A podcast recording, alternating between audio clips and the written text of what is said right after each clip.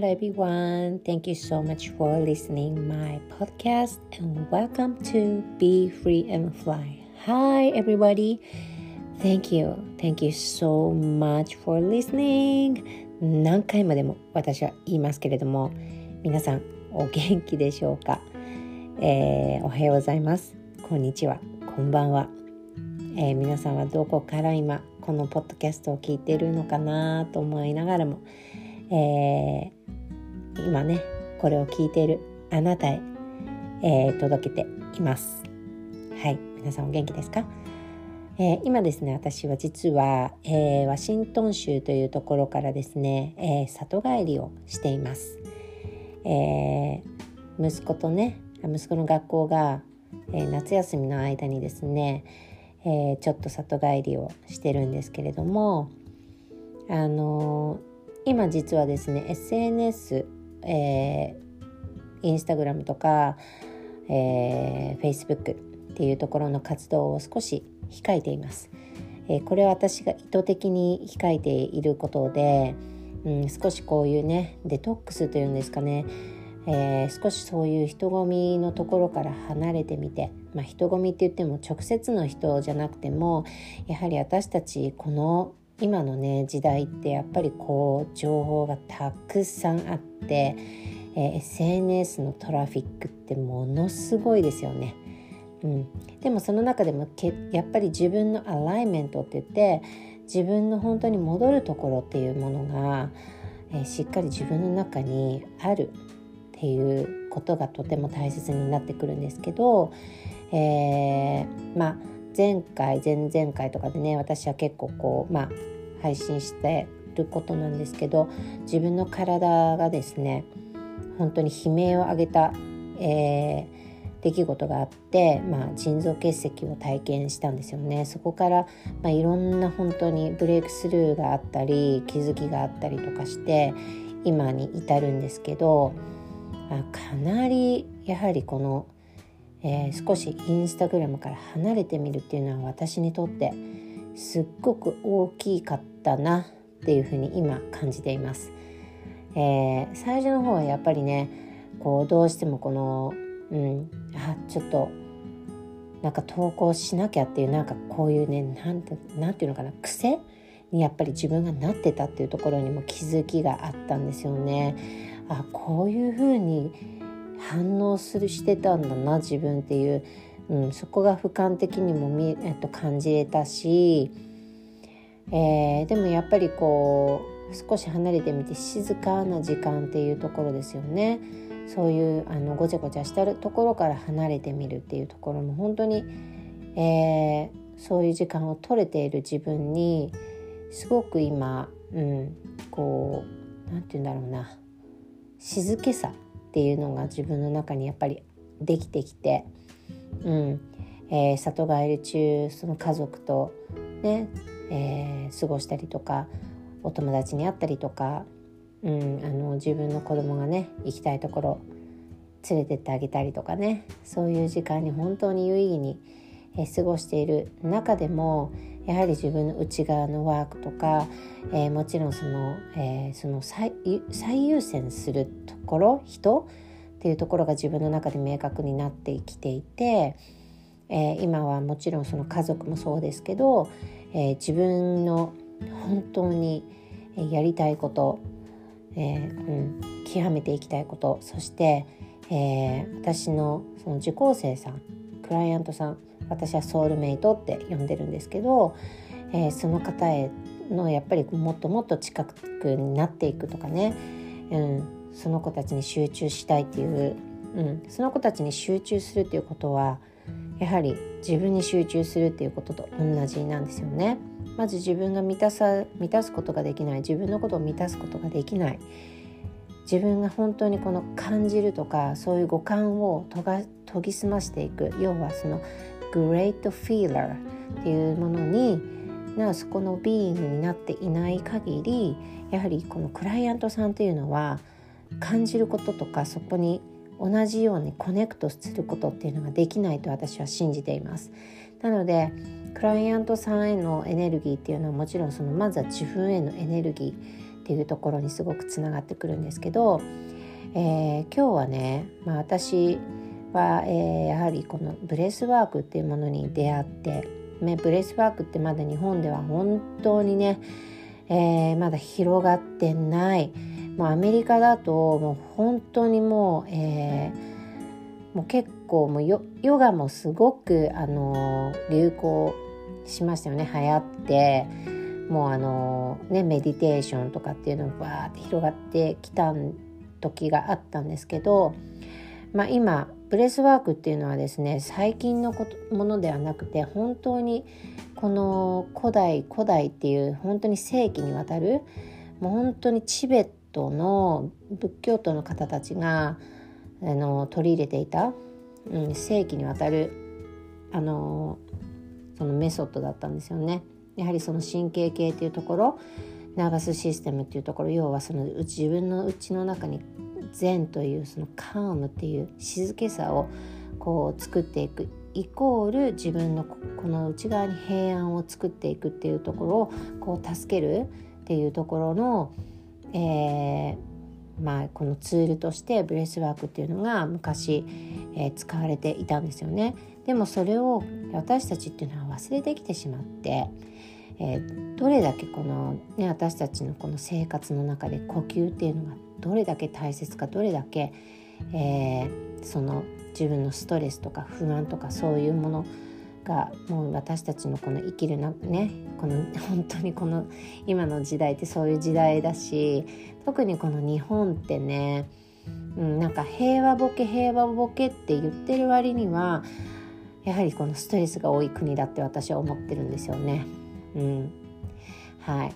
だからそういうなんだろうなこの国民性っていうのもあるけどどうしてもこの自分の感情っていうのを内側に内側にこう閉じ込めてしまう習性っていうのが私たちこの日本人にはあるんじゃないでしょうか。どうでしょう皆さん、まあ、この日本に在住している、えー、もしねリスナーさん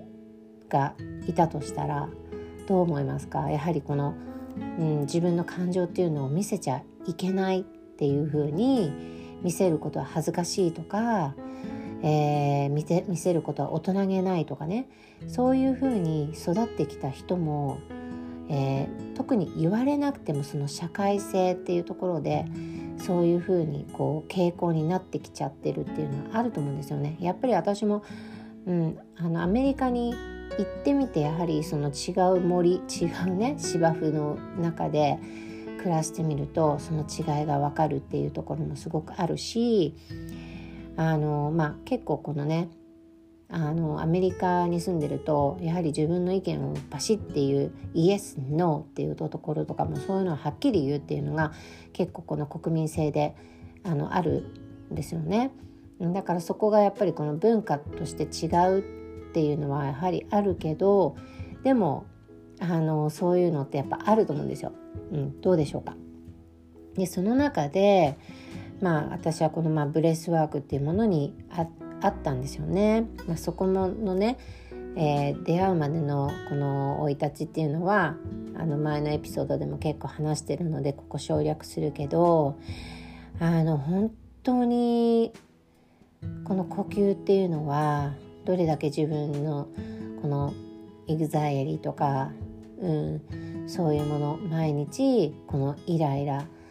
するっていうこともやっぱり生きているとある中で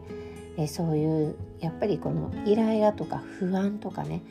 っていうのって本当に全部そういう神経系から来るんですよ皆さん。ね、でそして私たちのほとんどっていうのはそのトラウマの痛みっていうねそのトラウマの痛みっていうトラウマみんな持ってます。みんなが持ってますでそのトラウマの痛みから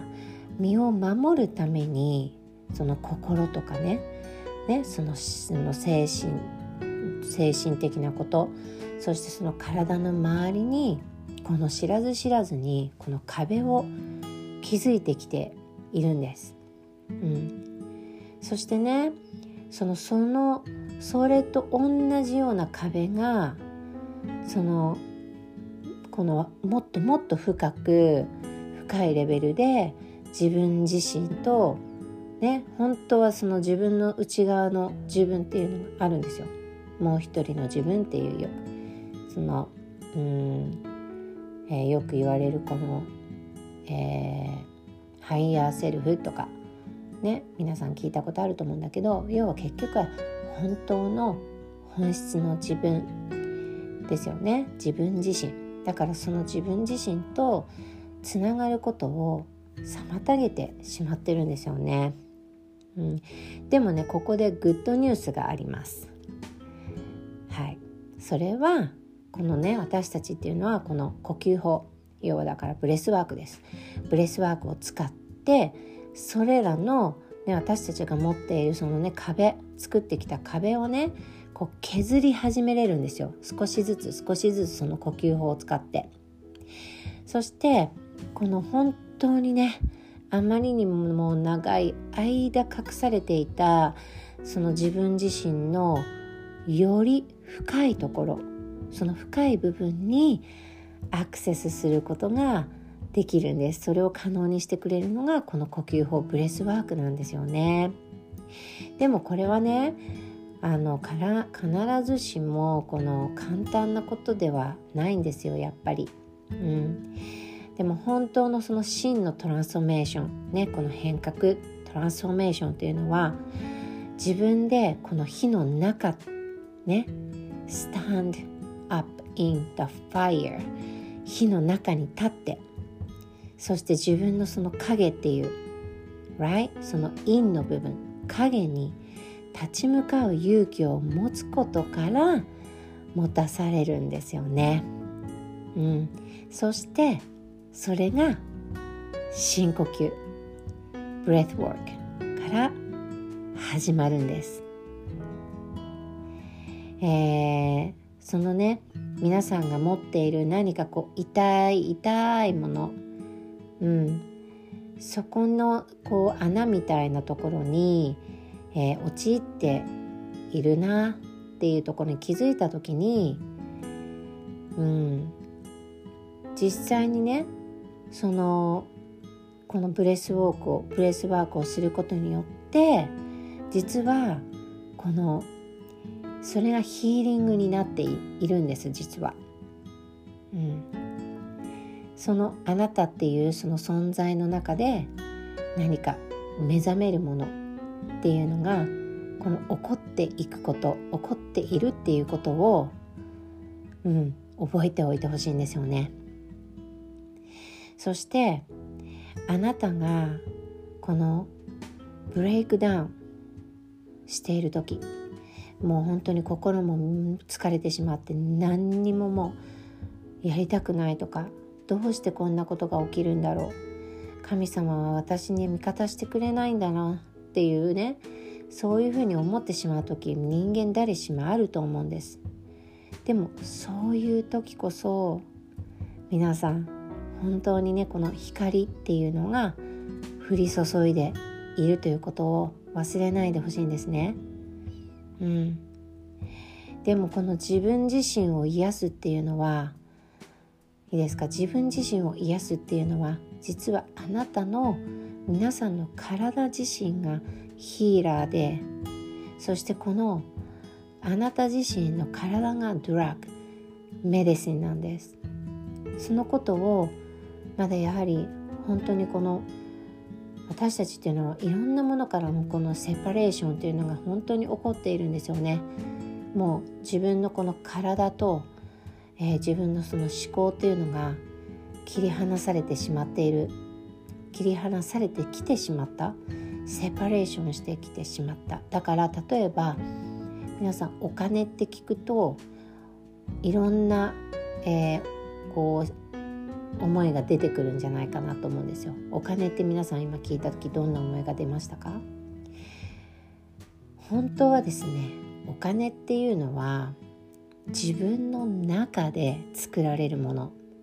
でもこの自分の中で作られるものって聞いても皆さんピンとこないと思うんですよね。外側にお金はあって働かなきゃ稼げないもの。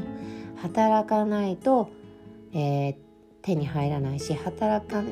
働けくからお金がもらえる。働かなかったらお金がもらえない。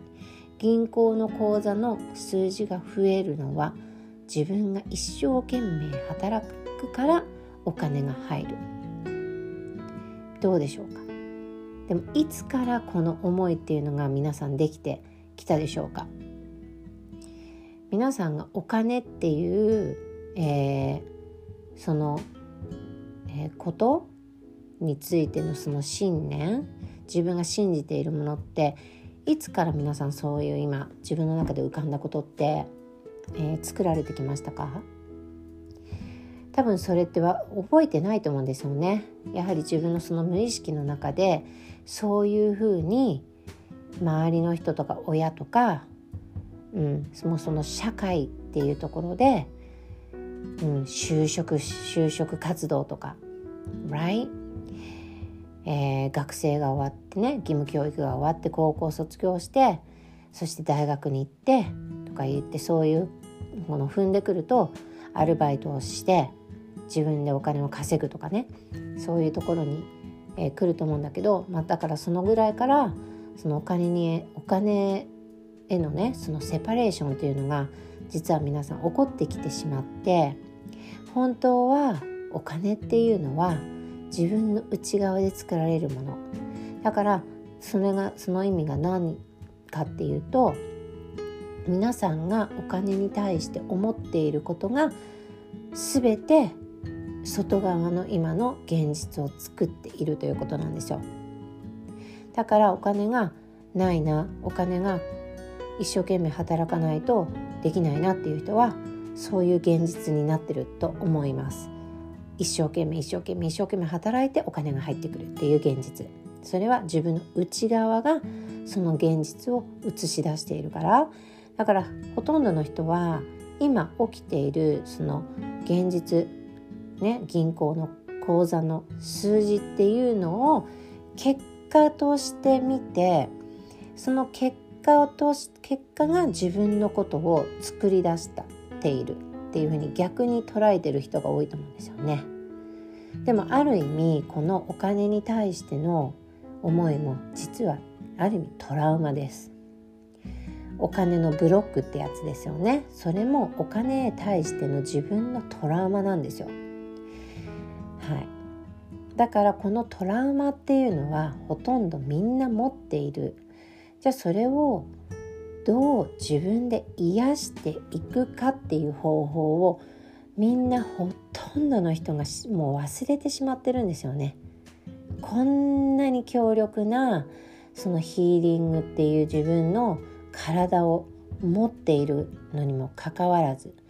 それが何かっていうと呼吸。呼吸なんです。呼吸法だからブレスワークなんですよ。ブレスワークのすごいところっていうのはあの例えばコーチヒーラーとかやっている方ね今あの聞いてる方もいるかもしれないけどクライアントさんにとってその真のトランスフォーメーションを起こしてあげたいっていうのがやはりコーチとかヒーラーの方だったら当たり前に思うと思うんですよね。やはりここは本音で言えばね。だけどその本当に例えばそのマインドセットそしてその思考思考のねこのワークっていうところだけにフォーカスをしていってそれで本当にクライアントさんの真のトランスフォーメーションができるかって言ったらどうでしょうか？だから体といいですか？体と思考自分がクライアントさんが体にもう一度 reconnect するまた connect 再びコネクトするその方法をマインドセットとか思考のワークだけではやはり起こすことってとっても難しいんですよね。例えばマインドセットだけを、えー、ワークしていった時にマインドセットのワークがねダメって言ってるわけじゃないです。言ってませんよ。私の大切にしてることはマインドと right? マインドと感情エモーションとイントゥイションその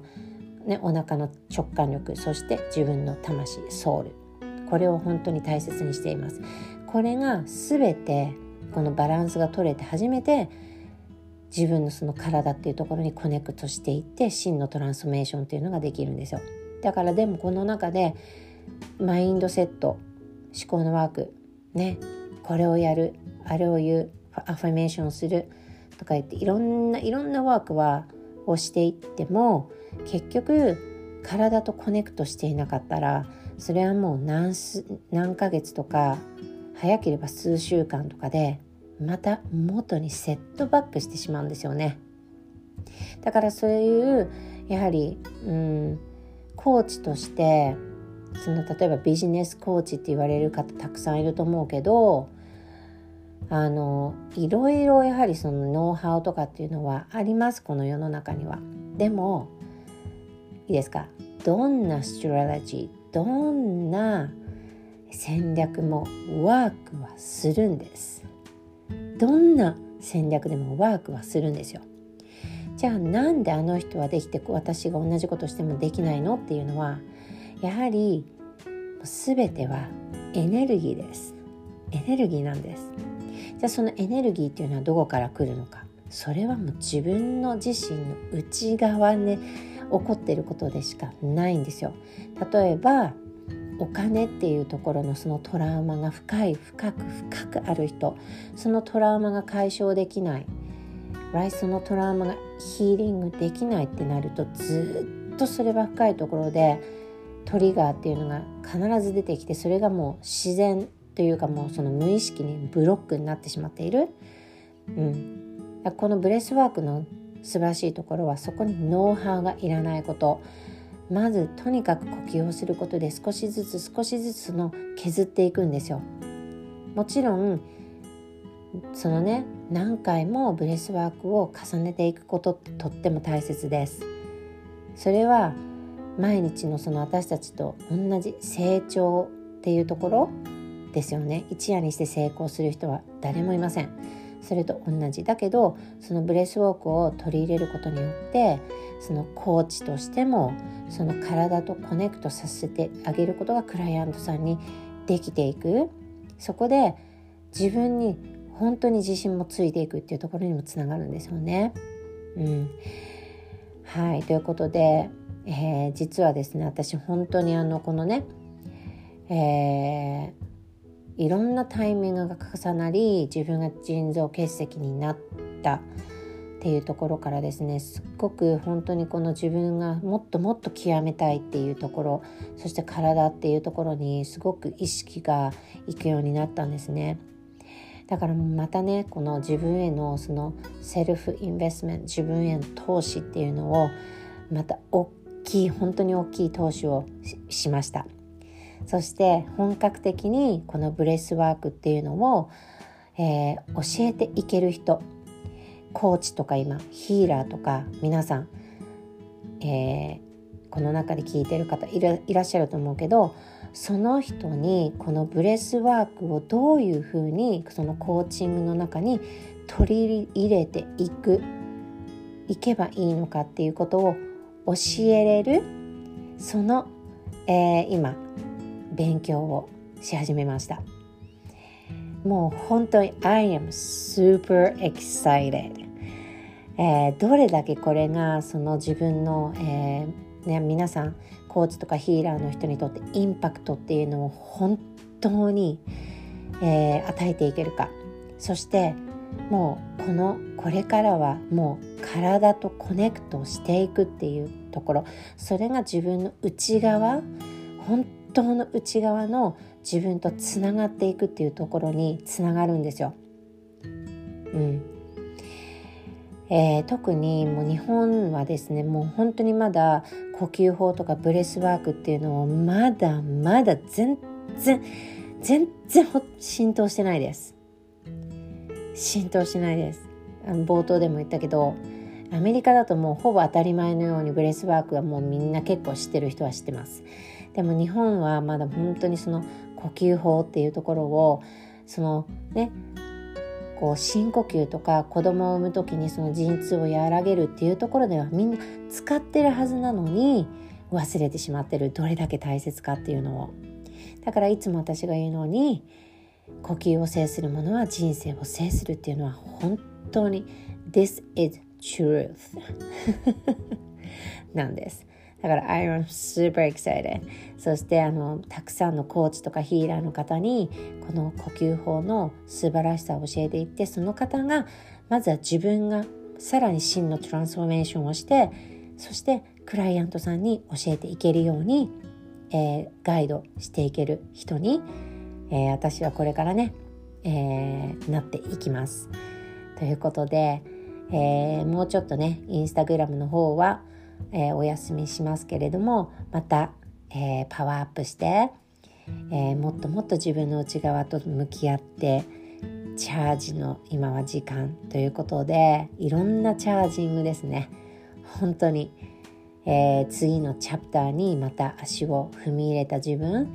っていうところでまた成長していきたいなと思っています。はい。では、ということで、今日も皆さん聞いていただいてありがとうございます。